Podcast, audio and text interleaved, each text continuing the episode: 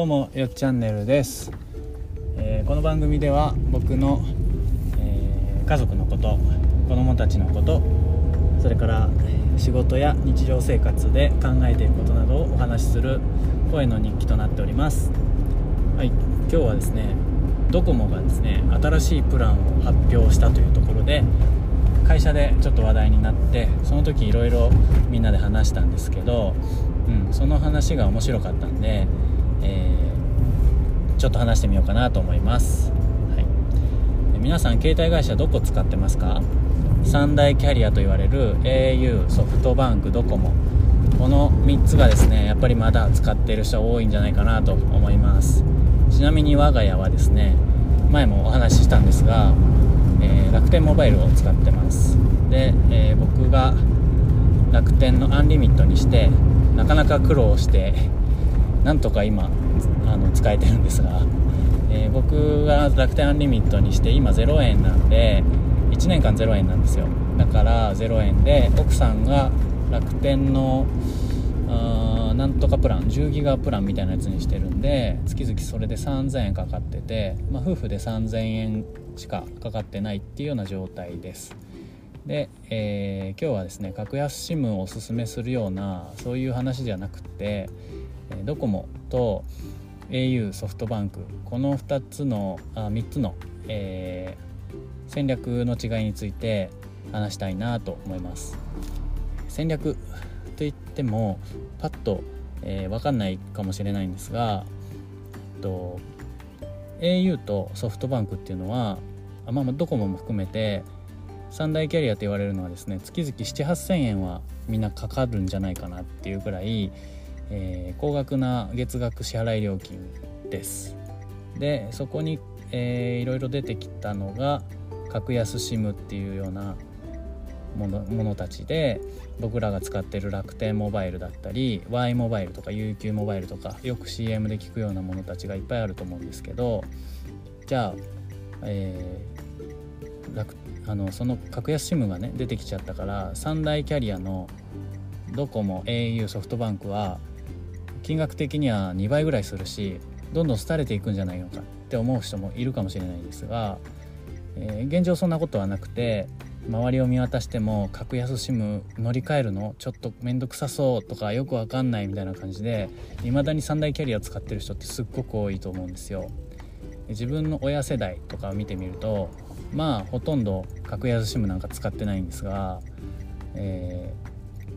実際ですね乗り換える時の手続きのストレスだけあの超えてしまえば使い勝手は今まで使ってるアップルの iPhone 使ったりとかするんで僕的にはそんなに苦じゃないんですよね。だけど、えー親世代の声を聞いてみるとですねそもそも楽天モバイルとかって、えーショップがリアル店舗がないからそれが不安みたいな。実際の店舗があって相談に行ける環境があって初めて安心できるっていうですね。今までドコモ au ソフトバンクが全国展開でショップを運営してきた成果が今出ているというような印象を受けます。実際に、えうちの、え奥さんの方の親御さんも今それで非常に悩んでいる。何かあった時に頼れるのがショップっていう頭でいるし、ま自分でネットで調べればですねいろいろ解決方法が出てくるんですけどやっぱりですねインターネットとか携帯とかスマホとかに慣れてない人ってアレルギー反応みたいになってしまってあなんかいろいろ書いてあるけどよくわかんないもう誰かやってってなっちゃうんですよね。それが、えーやっぱり三大キャリアを支えている人々なんじゃないかなと僕の中では思っているんですがでその三大キャリア料金が安い他の格安に若者たちが一気に移動したらじゃあもうガタガタになってしまうのかって言ったらそうではなくて例えばソフトバンクはですね Y モバイル同じ会社なんですよ。だから、えーソフトバンクが高いと思って Y モバイルに移動する人がいたら結局、えー運営元は一緒なんで Y モバイルに来てもソフトバンクと同じところが儲かってるんだよっていう仕組みになっている。じゃあ au は？Au は UQ モバイルが下にいるんですよね。なので UQ モバイルに移ってきた人もしくは au やめて移っちゃったとしても結局は au が儲かるようにできている。というわけで格安 SIM の会社も持っていれば今の3大キャリアのポジションも維持しているっていうのがソフトバンクと au の立ち位置なんですよね。じゃあドコモはどうか。ドコモはですね格安 SIM の会社は持っていないんですよ。今まであ他の2社がやってきたのにドコモだけはやっていない。そして今回発表したのが2980円という格安 SIM と同じ金額で 5G も使えて20ギガまで使えるっていうプランなんですよね。これはしかもドコモのプランとしてやるんで3大キャリアのうち唯一1つだけドコモが格安の SIM のブランドを別で持つのではなくてドコモ内で今のユーザーと格安 SIM を、えー、に流れていくユーザーの両方を囲おうとしてるんですよ。これはなかなか面白いと思いませんか？今まで3大キャリアはずっと同じような料金で同じような戦略でずっとやってきた足並み揃えてやってきたのにここへ来て格安のブランドを持つか自社で格安プランを出すかの二極化になったんですよね。僕はですねこれが非常にどっちに出るのかワクワクなんか実験を見ているようで楽しいんですよね。でドコモはえー、20ギガで2980円というプランを出してでもう一つはなんかファミリープランみたいなやつで今の料金っぽいものを維持していく感じだったんですがちょっと詳しく、えー、る前には見てないんですけどそんな感じのイメージです。で、えー、20ギガ。で、まあ、5G だから動画の需要も伸びるしスマホで20ギガ月々使うようになるんでしょうかね。そこを見越してだと思いますけどどうなるのかなと思って見ています。で僕が思っているのはですねそのさっきも話しましたけど実店舗があるないっていうのは非常に今後重要になってくるんじゃないかなと思っていてそれは、えー、今までのように実店舗に相談に行きたいっていうユーザーは必ず残ると思いますのでそういう人のためには実店舗が必要ですが金あの料金を下げようと思ったら固定費がかかってスタッフも必ず常駐していなきゃいけない実店舗って非常に効率悪いと思うんですよね。だから結局料金面だけを見たらですね実店舗を持っていない楽天モバイルだったりとかそういうあの格安 SIM の会社がどんどんどんどんもっと価格が下げていく下がることができるのでここもですね結局今の体制はあまり変わらなくって料金は相対的に下がるけど結果としてその店舗を持っているブランドっていうのは店舗を持っていないブランドに比べて若干高いと。そういう形で進んでいくんじゃないかなと思います、まあ、今ほどね2倍も差があるっていうことにはならないと思いますけど